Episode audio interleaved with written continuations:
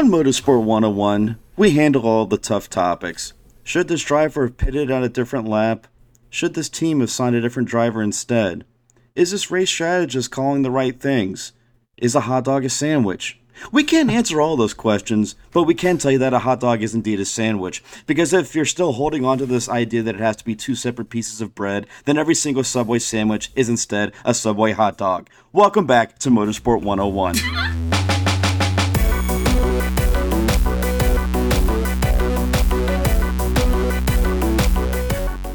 I've never looked at a subway like a hot dog before, and now that will never be able to leave my head.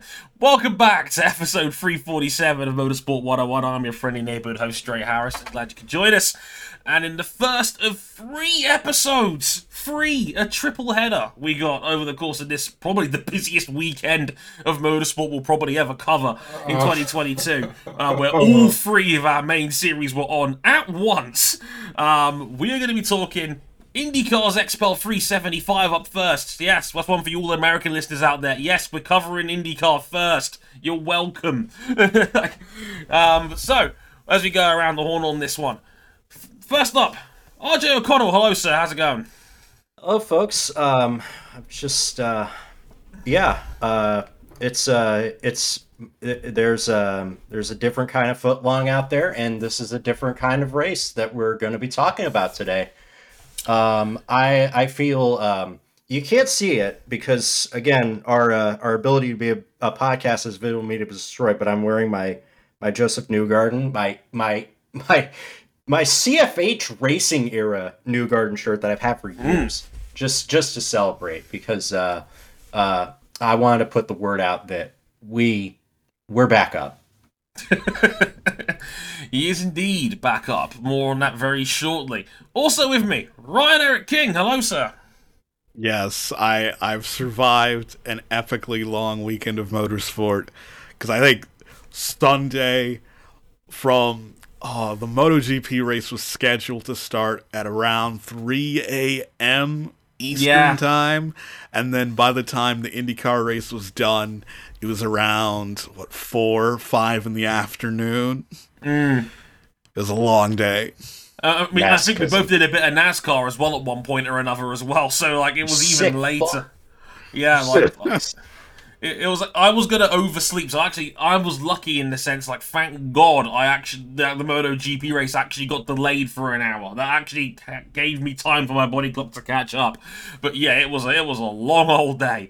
Uh, more nose uh, episodes coming up later on this week. But uh, Cam is not with us this week, but he's been knocking on the door for literally some time asking to come back on the show. We finally gave in. He's the IndyCar co-editor at Front Stretch and the general nuisance of our Discord server, uh, if the intro wasn't proof enough already.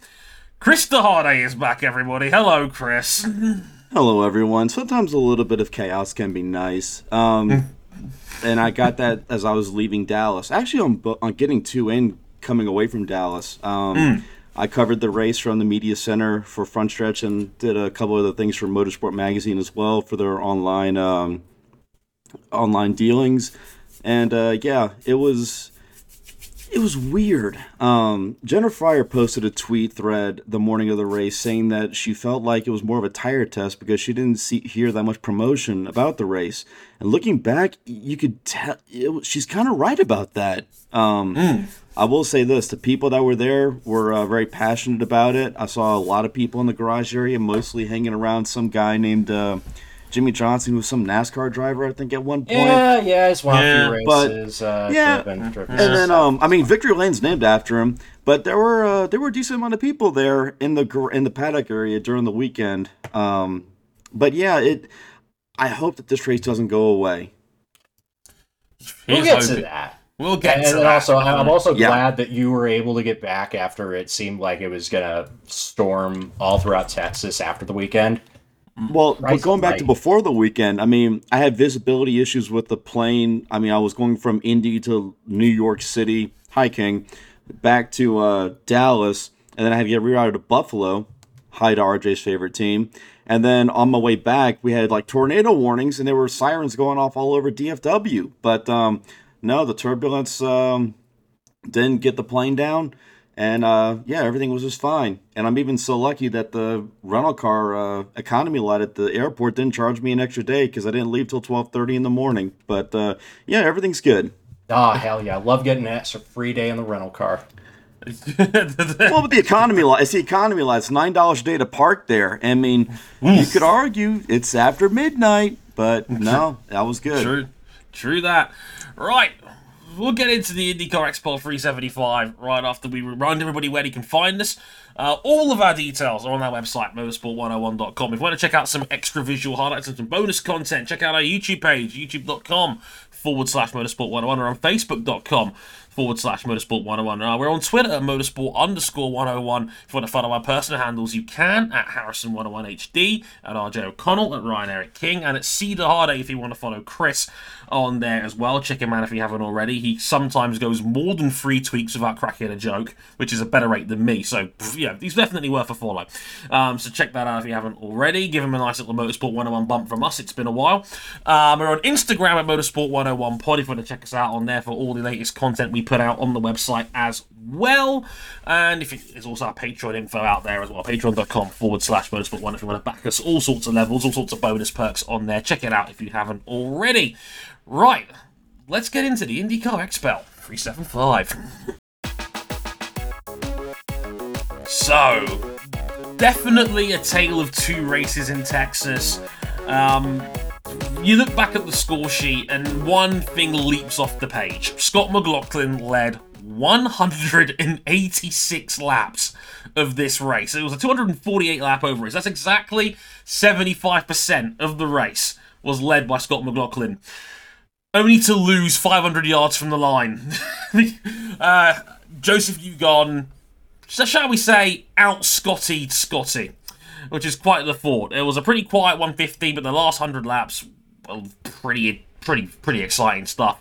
Everyone in, Pen- in, in Penske going at it. Ganassi was involved. Rinus VeeKay was involved. Marcus Ericsson, I think, got his first podium finish on an oval as well. So yeah, this was definitely a mixed bag in Texas over the course of the race. So, gentlemen, I ask you first and foremost, what did you make of the change in dynamic during the race? And well, this race was kind of overshadowed by the future of this race. Is it still worth going here despite the ongoing problems with the PJ1? Oh, goodness. Um so I know they did a lot of changes to this race in the lead up to try and make this hmm. uh, a bit more like classic IndyCar at Texas, which is a bit nerve wracking at times, admittedly, but you can't deny that the racing was entertaining, and let's not forget that uh, this is one of the few places during the split on the Indy Racing League side that, apart from Indianapolis, could reliably put six figures worth of people in. Uh, so what they did, so there's a number of different things that they did. Uh, they added optional uh, barge boards to add more downforce to the car if you need it.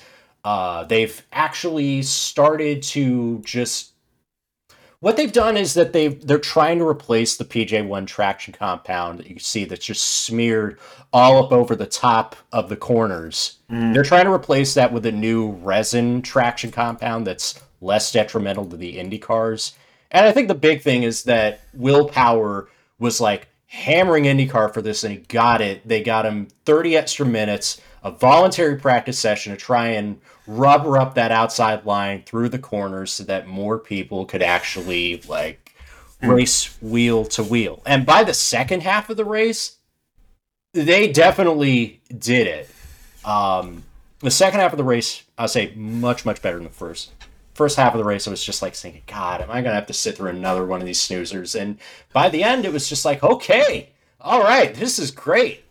Uh, but so quality of the race aside, the quality of racing, I think, definitely passed the test.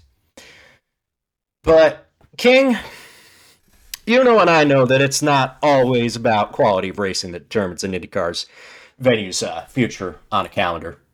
Yeah, where well, yeah, aside from the quality of racing, which it certainly helped out because I think for the most part, in terms of rubbering up the outside lane, it eventually did work, especially like some parts where like the PJ one goes through the corner exit all the way, and like you could really tell it affected how you race the track on the exit of four, where you really have to stay down low a real long time. Mm. But in terms of the people who came out to see the race, those stands look real sparse and. Mm even people at home decided not to watch, where the race didn't pull in more than a million people on network television. Mm. And that's compared to over a million people watching the F1 race that, you know, started just about an hour and a half before the IndyCar yeah. started. And, and not free to air. Yeah, it wasn't even on free to air. It was on ESPN. It was on cable television. And it was the most watched F1 race on cable since 1995. And it was the most watched F1 race, period, in the US since since 2018. It outperformed even the free to air races on ABC.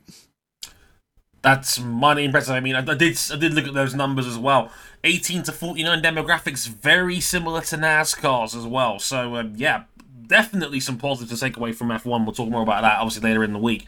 But me personally, I mean, yeah, this definitely was a tale of two races. The first 120 laps or so were a cure for insomnia, to say the least. It, it wasn't great. McLaughlin had like a 15 second lead at one point. It looked like he was going to run away with it. Um, cautions did come. We'll get to those later. Um, but like the second half was awesome. Once we finally got some green racing in, we had this brilliant blend of cars jostling for track position, cars trying to make the narrow line work. I mean, you had enough room on the corners for two cars and maybe a cigarette paper, basically.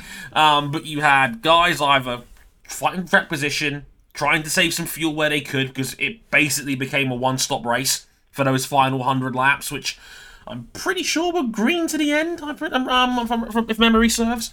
Um, but yeah, like it, it was awesome to watch. It was fantastic. That lot, that the final two thirds of that race was was great. And look, the finish was awesome. Like it was, it was hot. It was straight out of Hollywood. I mean, McLaughlin, who had led three quarters of the race, looked like he was virtually unstoppable the whole way through, and gets traffic on the final lap, and then Newgarden throws the Hail Mary around the outside and wins. It's it's straight out of like it's it's anime stuff. You you you, you got to watch it to be there. Point zero six seven of a second between them. It was it was a fantastic finish. Um, glad that they're glad that they were able to talk it out afterwards. And yeah, very much an interesting sign for the future that McLaughlin was genuinely pissed off for about five minutes that yeah, he he felt like he probably blown that one, even though he, he drove superb. My, how shit changes in a year. Oh yeah. man, like you wouldn't believe. Chris, what did you make of it, man? So for me, it's about experience. Um, McLaughlin, if he had another decade of experience like Josef did, he would have gone to the outside no problem, and he would have won that race. And he would have gotten himself closer to that $1 million bonus uh, for winning a race on a road course, a street circuit, and an oval. He would have been two thirds of the way there. Good point. So, and for those that don't know, there is a $1 million bonus that IndyCar is paying out to a driver who can win on a road course, a natural terrain road course, a street circuit, and an oval. Half of that will go to the driver and team, half of that will go to a charity. Um, Why don't they tell us about this? there was a preseason. Uh, press presser uh, press yeah, release about this. There was a release the week before uh, St. Pete, but I guess yeah. it just didn't catch a lot of people. Stuff like the Wisdom Million. Yeah, Chris, you were you were there. This this looked like this looked like especially towards the end. It was it was fun and yeah, just Josef's experience. Yeah, they uh Josef has a decade of experience that has helped him on ovals that he could draw from to make that pass on the outside of McLaughlin. McLaughlin um, just needed some more time needs some more time on ovals to be able to do that kind of thing. I don't think I think Josef I actually asked this question in the post race press conference. If 2012 or 2013 Josef Newgarden was leading that race in McLaughlin's place, would he have done the same thing? He said, "Yeah." Um, Mm, having that experience would help um, help that. But yeah, after the um, three car incident that we'll talk about later, the rest of the race was all green flag, and it was kind of interesting to see how the drivers were going back and forth with the lead, um, with the way the fuel strategies were, were working out. And then you had Rinus leading for a while, but then the crew said that we need a yellow, otherwise we won't make it, and he ended up losing I Oh. think four spots near the end. Um, but yeah, um, McLaughlin, I, I think his personality and what he showed everybody there, more people are gonna like him. And uh, yeah, I'm not happy that he, you know, fell at the end because I wanted to see someone get closer to that prize. But I am happy to see that him and Josef were able to talk it out. Yeah, they've got they've got good camaraderie. Those two, I I I- I enjoyed like them hugging it out in victory lane afterwards. That that was so cool. That was very cool. Very cool. Very cool. And McLaughlin great got the six hundred dollars in cash. very much so. Six hundred dollars in cash, and they they decided because someone at Penske uh, was having a birthday and they were going back to Charlotte that night. Uh, that that they were debating the idea of spending it at a uh, one of a number of fine uh, adult entertainment uh, establishments in the Charlotte Metroplex. But that's neither here nor there. Yeah, I don't think that was gonna happen. Ah, Josef supposedly had to go to a PPG uh, um, appearance in Pennsylvania that night, but I don't know if he even made it because of the um, storms that were taking place in Dallas. Because as you know, when you win an IndyCar race, there's all these post-race media obligations. oh yeah. As you do. Right. One of the guys, we, we, we've got to talk about one of the guys who was coming up through the field um, and was getting quite a, a large amount of airtime um, over the course of that second half of the race. Is it And, time? uh, is it time for the propaganda machine to cash in? Yes, it, it, it is time. Hit the button. Um, yes. hey! Yeah, this is uh this the moment you it's I don't know whether it was a good or a bad thing that Leigh Diffey said on commentary as the race was going down. Jimmie Johnson is in the top 10. It's the first time he's been able to say that since he got to IndyCar. And I'm like, oh no. but Jimmie Johnson, sixth place in his first oval race. Um, On pace IndyCar alone. on pace alone, no shenanigans, all thrills. And I mean, Chris, what did you make of it all watching it? Because I mean, how could you not root for Jimmie going up the field like that towards the end? I was hoping. So my expectations for Jimmie Johnson were. I, I've heard that he's turned something like eleven thousand laps at Texas. It's Um, crazy. Yeah, so he knows his way around the place. Um, I I was figuring, okay, let's go for top half of the field here. Let's see, thirteenth and up. All right, and then when he got to like eleventh place, I'm like, you know, maybe a top ten is actually you know on the cards here. And then he gets to like ninth place, and I'm like, wonder if he can get sixth or seventh to get in the top quarter of the field. And then all of a sudden, I have the lap chart in front of me here. He gets to fifth place on lap 234, going around Simon Pagenaud, and I'm like, what? Like that just like that just happened here, and then and then Pagenaud got him around him on 235, but then Johnson got him on 236. And in the in the uh, interviews on pit road after the race, he said that um, there was a telemetry issue. The team and him did not know how much fuel he had saved, and so in Oh, a no. panic, in a panic, he went to a lower fuel map, and Scott Dixon got by him on lap 246, and Johnson would finish sixth um, after running the last three laps in sixth place. A couple of stats on Jimmie Johnson: he made 21 passes, 17 of those for position. Uh, I believe seven of those were in the top 10, and two of those were in the top five. Uh, Jimmie Johnson ran well, and it was all about him getting comfortable with the car. Uh, as the tires wore off and the fuel burned down, his car was, you know, sliding a little bit on the used rubber, and it really made him understand how he could actually drive the car in the corners. And I'll just say it right now, it might help him on road street courses now that he knows how that car will handle at higher speeds. Now, I'm not going to go as far as Jeff Gluck did and say he might win the Indy 500 because there's a whole lot that goes into that. Ask J.R. Hildebrand. But I think he has a legitimate shot at getting a top 10 in the Indy 500 next month, assuming, of course, that he makes the race. Mm, mm. It's like, RJ, what do, you, what do you reckon, RJ? Um, just to, just to add to something that Chris said, yeah, he ran solidly in the top 10. Um, there was a lot of attrition in this race early on, but mm. to his credit, he did not become the attrition. I, I believe he might have even dodged a wreck here or there. Um, two of them. Two, he dodged two wrecks, which obviously goes a long way in helping. Once he got towards the front, like this is the Jimmie Johnson that they've been advertising since he got here. This is the Jimmie Johnson that we were hoping to see. He finished ahead of your reigning series champion Alex Palou. I, I, don't hmm. think I in the same equipment. I don't think I need to uh, look. There, uh, there's obviously a lot that goes into that, but uh, that was just that was a good performance, and I'm not going out of my way to pick him for the Indianapolis 500, but it wouldn't surprise me if he has a, if he is in the mix by the end of the race.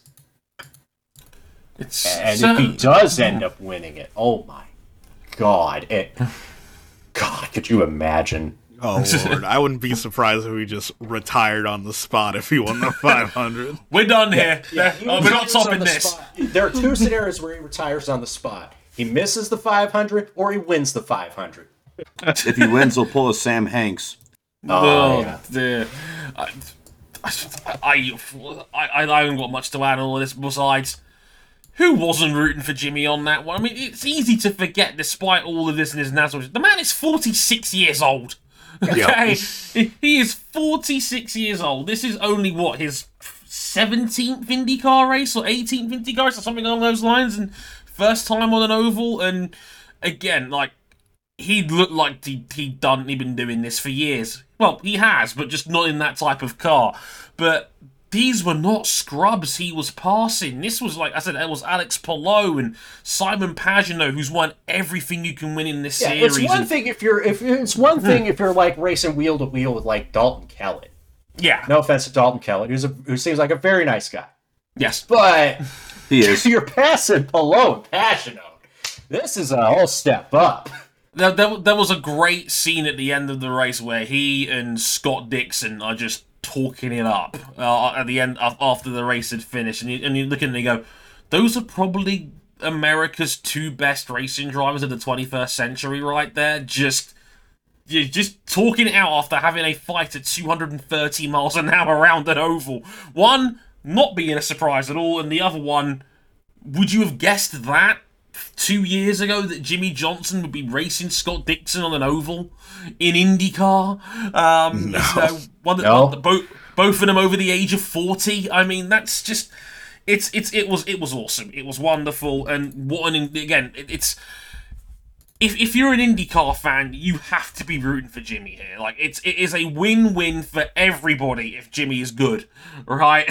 And he was great here, and I'm with I'm with Chris. I think top ten is is doable. Like I said, if if he leads a handful of laps, if he's in a leading group during the 500, there's going to be a lot of eyeballs on it, and that would be a huge dub for IndyCar if that was to happen. And yeah, like that is our next oval race. You know, we, we got to get to May. It's going to be a long process, and of course, there is no guarantees he makes that race. We've seen how ruthless bump they bump they can be, and has been in recent years, and I'm sure 2022 will be no exception.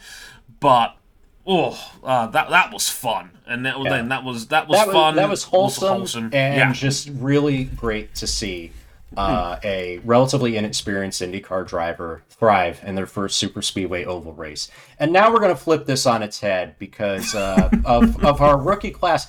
I think, like, God, only two of our rookies finished, but one of them, uh, Devlin DeFrancesco, oh my goodness. He he found himself involved in three separate incidents that led to cautions mid race. He didn't touch Kyle Kirkwood, but he washed Kirkwood up into the marbles and Kirkwood wrecked. Takuma Sato, same thing. It didn't really touch, but Sato washed up and he wrecked. There was smoke between the two of them. There was contact. There was okay. contact. It's, yeah, it's a light touch. Hmm. And then Devlin DeFrancesco played himself. He drives in three wide into turn three with Graham Rahal and Helio Castroneves beside him. All three of them wreck. Thankfully, everybody is okay. So, on the flip side of the coin from Jimmie Johnson, Ryan Eric King, number one Devlin DeFrancesco fan. What'd you make of that performance?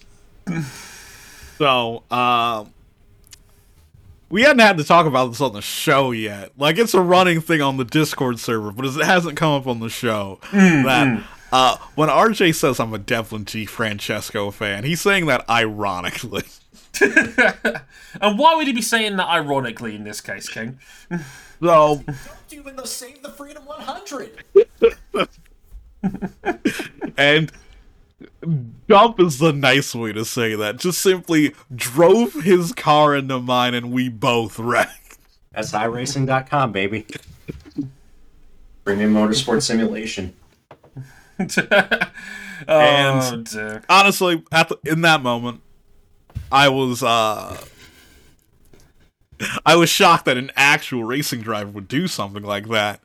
Uh, though Devlin did have, you know, somewhat of a history of doing this during his brief time in the F3 European Championship. I'd I'd assume that you know, moving up to the big cars, racing at Texas Motor Speedway, you're averaging like 118 miles an hour in, in race conditions. You're you wouldn't do something like that in a real race on A a little faster than that. oh yes, a little faster than that. But you know, you're you're going those insane speeds. You wouldn't just dive bomb someone like that, especially in a three wide scenario, because and you know if you do take a three wide and you know you're heading into a two lane corner, you're gonna back out of it, right? You're not gonna stick it and like think you can get the move done through the corner, right? Right? oh, it's like I'll just say it right now. Sometimes you need to have a little bit more experience on super speedways and open wheel cars. Is there is there a way for us to do that with the junior level cars? Uh, everybody, uh, Yeah, I- I, I, yeah, remember we, that we right? could de- we could definitely stand to have more ovals on the road to Indy. I, I do get, yeah, and and the thing about Texas is, if there is any track that skews more towards having bulk experience, it's this place because, like, I mm. swear, a lot of the guys that run up front have probably raced on the IRL side of the split when that Yeah. was a thing. Yeah, Yeah, like I the mean, only person, the only person up front who didn't race on the IR of the IRL side of the split I could think of off the top of my head was Will Power, but Will's Will- built different. Will- Will's Will's built different, and he's been flying his. He's been really working hard to become the new oval master of the sport. Yeah. Look, I I don't want to be too mean to the to a rookie, and you know, I actually was pleasantly surprised at how um, modest that um, Rahal and Helio was after the third incident because they interviewed them both when they got out of the medical center, and um, like those two men have had you know a knack of speaking their mind over the years when when angry, and uh, was uh, actually quite basic. Look, the kid's got a bright future, but you can't do that, man. Basically, and, and Helio was you know you know a bit miffed. You know, he, he had the very uh, funny, angry like uncle point to the camera, but I think he I think he just understood. Look, it's a rookie. It happens. Um, but look. You, can't do that. I mean, th- there were f- three separate cautions that you were all responsible for. Like that's rare. Like, the, like, it- like not- we didn't we didn't even get that at Nashville last year, where we had one person responsible for three separate cautions. I mean, that's just oh, it, it, it's not great. And we knew what this was going in in Texas. Like I said, like the lanes for the corners really was two cars at a push. You could just about get two through the path. You know, that was obvious by the time we'd gotten to the point of the race where Devlin was at. Why on earth are you trying a free wide? Like that was never gonna work in a million years. yeah, Um, because Elli- say even if he didn't put the car in the apron and he was able to make it through the corner, he was pretty much putting Helio in a position where he was gonna go into the wall regardless of what happened. And Helio ran in that upper groove in the um, um, voluntary practice session that we'll get into later on. But I'm just I'm just sitting back here thinking, you know, if Devlin's car doesn't wash up a total of about two feet between all three incidents, he probably finishes the race. Yeah. Yeah, that's, that's just... what it was in all those cases. That just washed up about a half to a quarter of a lane each time. Although like, the third accident, let's face it, he was part of the tire was on the apron. There's nothing you can do about that. Yeah, but like part of part of it in in the post medical center interview, he says that there was nothing he could do, nothing he could do to prevent the car from washing up.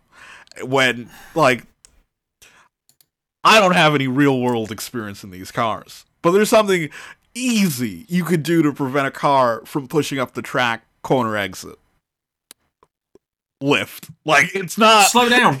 Yeah. Even I know that. like, oh, just the, the, you're going at 225 miles an hour around these corners. Like, live, learn to fight another day. Like, yeah, and I, am not saying that he has to lift off the throttle completely. Like a half lift, no. quarter lift, just anything to get the front to bite. Yeah. yeah, just this is a race where you could really like where you really had to kind of pick your spots to overtake because as we alluded to, there was a lot of like single file running and a lot of fuel saving during during mm. sprats of the race, and you know that's that's fine. I, I didn't find that as egregious as like the the stop start nature of like the the second quarter of the race. Uh, but yeah, that's that's got to come with experience, and I'm sure Devlin knows that. And God, we'll we'll get into it, but God bless America. That was just emblematic of a bad, bad Sunday afternoon for one team in particular. Ooh. oh dear, it, it, it was ugly. It was ugly for you know two big name teams in the field, um, and we'll get into a little bit of that now actually because there's something I did notice um, looking at the results page and looking at and looking at the race as immediately as it ended. Top seven, all the Penske's, first, second, and fourth. You know, Newgarden, McLaughlin, and Power in fourth, and then three, five, six, and seven, all four Chip Ganassi cars of and Ericsson was the first of them over the line. I still can't believe that. You know, I, I shouldn't be so surprised at this point because like Marcus was genuinely good last year, but uh, that was I think I'm pretty sure that was his first podium on an oval. But uh, yeah, uh, you know, Ganassi's cars were three, five, six, and seven. So the top seven featuring pretty much all seven of arguably the two best teams in the championship. Gentlemen, do you think this is the fight for the 2022 championship right here and now, the between probably six of these seven cars. I gotta tell you, my preseason pick of Colton Herta lifting the Astor Cup is not looking good. Let's just rip the mm. band-aid off. Andretti Autosport had a wretched weekend. It started when Alexander Rossi uh, hit with a uh, jump start penalty for for moving out of his lane on the start, has his car shut off during one of those cautions for a wreck involving Devlin DeFrancesco and somebody else, Romain Grosjean's turbo just fucking exploded under caution, and his super speedway oval debut ends before the halfway mark. Yeah. And then Devlin crashes out, and then just to add a little extra insult to injury, Colton Herta, who's on track for a legitimate top five finish, has finger trouble on the left front on the final pit stop and it knocks him off the lead lap. To quote uh, Shannon Sharpe, one of the greatest TV commentators of all time, to say that Andretti Autosport struggled at Texas is a disrespect to struggling. When we look at, and, and, and let, make sure I, I'm, under, I'm understood correctly when I say this, every race team wants to do very, very well whenever they are competing. It, it's just, you know, you don't have to say it. You know, it's like, oh, they, some people want it more. Colton Herta finished 12th. The other three Andretti Autosport cars out of a 27 car field finished 24th, 26th, and 27th. Oof. And Rossi. Once again, it is Meyer Shank Racing who have the best Andretti technology cars in the field with Simon Pagenaud. and it, it's it, what's what's frustrating though is you know Alex Rossi finishing last. As I always said this in the media center, if it weren't for bad luck, he wouldn't have any luck. He just I don't know what it's gonna what you can do. The cartoon anvil that Marshall Pruitt references frequently has just not let up for them at all. And I hate it for them because you know full well how many sponsors they have, the partnerships that they've generated, all the the preseason buzz with Romain Grosjean being there, Colton Herta being a legitimate championship contender, and this happens. The cars you, are quick. Yes. Don't get me wrong, the cars are quick, but that that's just that's not good. And if you if on the subject of cartoon anvils, King, I know you were down on McLaren SP going into the season. Uh, at least mm. a little down. What the hell was that? Felix Rosenqvist wins the pole. There, he's finally saying, right, you're not going to kick dirt on my IndyCar career. I have taken pole position. And then he drops out of the race with a mechanical failure. Pato O'Ward clips one of his crew members in the in the pits, and that obviously wasn't good. And I'm glad to hear that that crew member is doing well, uh, not injured from the contact, but another lackluster weekend for McLaren. Hey, their their luck from Bahrain finally followed them over to Texas. Yuck. Oof. Yeah, oh, that was where it, it it feels like the thing I talked about with well in the season preview about you know McLaren they might be able to put a put a fast car together, but operationally this team's got problems. And there's already rumors about that Pato O'Ward may be thinking about looking for the exit door.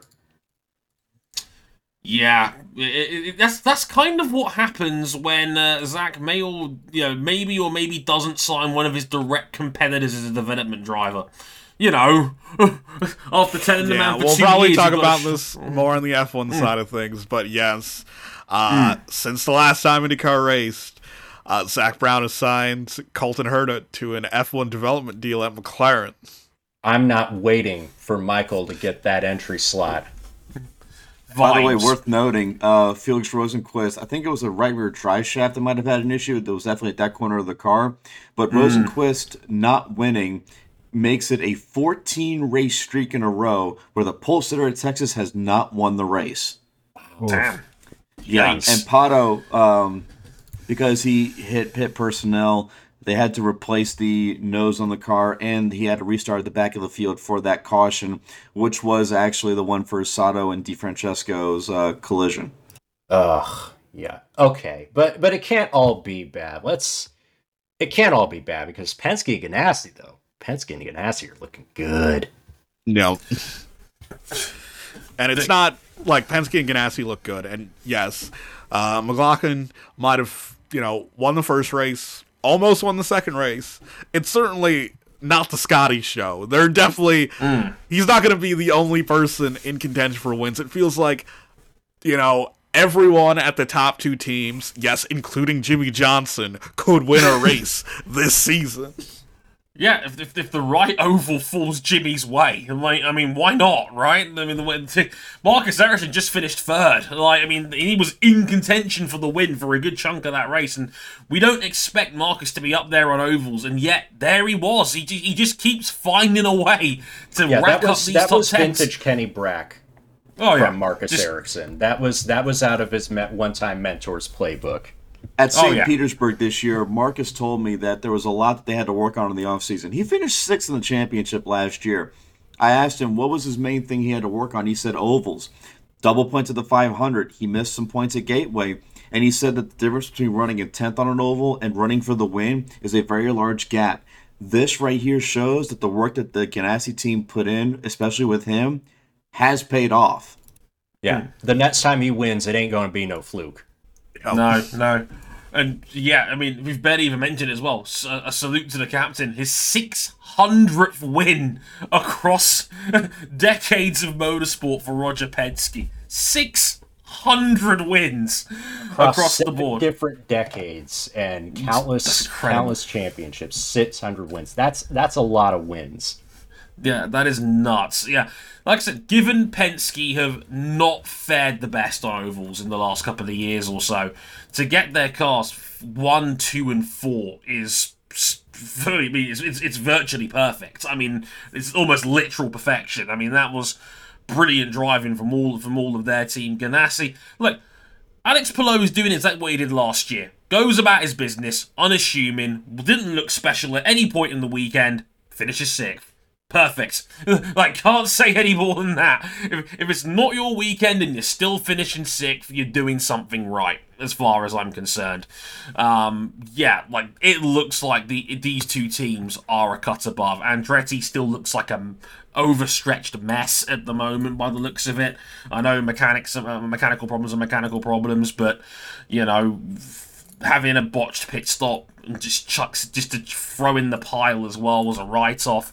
McLaren, oof, you know, Pato again wasn't particularly great all weekend. Felix finally does have a good qualifying session, and again, Carl lets him down to a degree. It's it's it, it's all been a bit of a mess in that midfield right now, and yeah, cream rises to the top in IndyCar like it has a knack of doing, and yeah, Penske, Penske and Ganassi. I, I, I think it's going to be one of these. I think it's going to be one of these mainline six, definitely. And as King alluded to, I, I definitely think that Johnson's got a shot to win a race if if if circumstances allow. We've seen many a crazier thing on an IndyCar oval. I wish we had more IndyCar ovals to be honest with you. I said, I, oh jeez, yeah, yeah, yeah, but it, uh, it, just goes back to that thing. Like, regardless of quality of racing, how safe a track is or isn't, if you're not putting asses in seats, uh, there's going to be less incentive for people to go. Like, we talk about like there's a there's a there's a video out there that described the 2015 California race as the best race nobody watched, and it hasn't been yeah. on the calendar since. Yeah, and like, and the thing is the the big draw for IndyCar to run at ovals for the past well the past decade and even longer was besides getting people into the into the track itself on average oval races get bigger TV audiences than road courses, and that advantage is getting smaller and smaller each and every year. IndyCar stops running more and more ovals. If Texas Motor Speedway is fortunate to come back on the calendar, because we know, like, you know, Circuit of the Americas is like gunning for that regional slot on the calendar. They want that back. They do not want to be a one and done deal. But if Texas Motor Speedway comes back, they got to do something to get the fans back in. And I don't know whether that's put it back in prime time, put it in a different slot on the calendar, bundle it up with a concert to get other people to come. Can I, may I have the floor, please? Absolutely. Sure. So, sure. When it comes to this race, promotion is one of the biggest things that we need to find in IndyCar nowadays. When we look at the Hy-Vee um, company. They're a grocery chain out of Iowa, and they have completely gone all out gung ho on the Iowa doubleheader. They've got like different country acts. I, I forget who all they have, but they have a bunch. Like was it Gwen Stefani? Yeah, they're, and, they're turning into a well, they're, they're turning into like a damn, I, uh, music festival. I think that to me, that's the problem. That IndyCar relies on their partners to do the promotion for them when no other league does that. Even the NFL, the behemoth of American sports, still runs TV ads yep. promoting the NFL itself. Yeah, and you look mm. at um, not just that, but you also look at the the people over at Gateway, Curtis Francois, Chris Blair, John Bishi, and all them, the Bomb yeah. Autom- Automotive Group. They put in a lot of work and just old school promotional stuff with posters and billboards and everything else to try and get people to go to that race and it works. But when you go to texas and you, you know big hoss the humongous tv on the backstretch has like a 20% of its bulbs are not working and it's pixelated all to hell when that was a major selling point of the track. And then to hear this is from a fellow writer's family that concession stands where they were sitting at were not um, staffed when restrooms had no power to them. It's like, what's going on here? This, yeah. Dallas. This is the crown. This is supposed to be the crown jewel of motorsport in the Dallas Fort Worth area, a, a, a market that is still profitable. I know Texas Motor Speedway has had a troubled history, to say the least. Like NASCAR fans will tell you, this place is a bit of a white elephant. But you'd be stupid to give up on that market entirely. But they got to yeah. apply themselves. Yeah. Where, well, it's to that point where I said that's the problem. Where IndyCar needs to promote itself to the point where IndyCar going to a place is a draw, and that promoters pretty much don't feel like, well, we paid the sanctioning fee, IndyCar is going to show up regardless. They have to feel that, hey, IndyCar leaving would hurt us. Yeah. Dallas is the fourth largest media market in the country. And to lose this event would be a massive blow. I mean, when you look at the top five media markets in the country, Dallas is number four. They have Texas yeah. Motor Speedway. Los Angeles is number two. They have Long Beach, which is a great event. I'm going oh, there yeah. in a few weeks. I can't wait. Yes, but yes, they also had Fontana, and we all know where that what happened with that. And then you look at number one, New York. Well, they had Watkins Glen, which is a few hour drive away, but it's still, you know, a drive a day. And Pocono, which is what, King, what, two hours away? Right? Yeah, two and a half yeah. hours away. Like, technically, it's like it's on the border of New York's media area. And then and then you get the third largest market in the country, Chicagoland. There's or Chicago. There's Chicagoland Speedway, which is about what hour, hour and a half it's away rotting. from Chicago. Uh, yeah, Chicagoland Speedway was built 20 years ago and it's rotting. Exactly. Yeah. And then the fifth largest market is Houston, and they had the street race out there, which yeah, they just they just raced up in the parking lot of the Astrodome. Because th- that's the thing terrible. where where you say that IndyCar leaving would hurt IndyCar. It should like that's pretty much an environment where the promoters are not going to do anything, and pretty much if they do promotion work like you know the Bommaritos do at Gateway, it's because they care about IndyCar, not because it's profitable. They care about IndyCar. They're doing it out of generosity. As much mm. as I hmm. hate to say it, because a lot of people want to clown on him, you know who else cared for IndyCar? Eddie Gossage. Yeah. Yeah, yeah. Eddie, Go- Eddie Gossage may have been a bombastic idiot, but he cared about having IndyCar at that track to the point that he was willing to shut Circuit of the Americas out, for, in a sense. But we'll see what mm, happens. I we'll mean, I definitely understand that, that, that like I didn't want to be right in saying like this event served no purpose purpose other than to appease uh, people nostalgic for a certain area uh, of the sport, but because it turned out to be a good race, I just I worry that this is a day late and a dollar short. To close us on mm. something a little more positive, man, Kyle Kirkwood on restarts before he got knocked out of the race. Ten cars past in 45 minutes. I know we're ripping a bit, but good grief, that was good. That, that was great. great at the 500. I, I, look forward to that. King Kirkwood, indeed, uh, our second king on this on this fine motorsport podcast. That was Texas, everybody. Then it, it was a fun time. I, I, do, I would like to think. I'd like to I hope we come back. IndyCar will be back on April 10th in three weeks' time at Long Beach, back in the April slot. Maybe that will resurrect Alex Rossi's bad run of form. Until then, basically, you can find us one more time: YouTube and Facebook.com forward slash Motorsport 101. We are on uh, Twitter at uh, motorsport underscore 101. Um, at personal handles one more time at Harrison 101 HD, at Ryan Eric King, at Chris DeHarde, the Hardy, I should say, and at RJ O'Connell. Um, Motorsport 101 pod for our Instagram page and all the details and written stuff. So a little bit more from me as well on what I thought of Texas, as well as everything else this weekend because I had to do three of those over the course of the weekend F1, MotoGP, and IndyCar. All of that on the blog section. Check it out, motorsport101.com. All of that is over there as well. We'll be back a little bit later on in the week to talk Formula One in Bahrain, and to your shock, the winning car wasn't silver or purple. I know, shocking, right? Until then, I've been Dre Harrison, they've been Ryan Eric King, Chris DeHarde, and RJ O'Connell. Till next time, sayonara. Later, y'all. Bye. See you. Oh man, you know what else would happen if we if we lose Texas off the calendar? It means less opportunities for for a drunken brawl in in the Buc-ee's. Oh, we're here at Buc-ee's.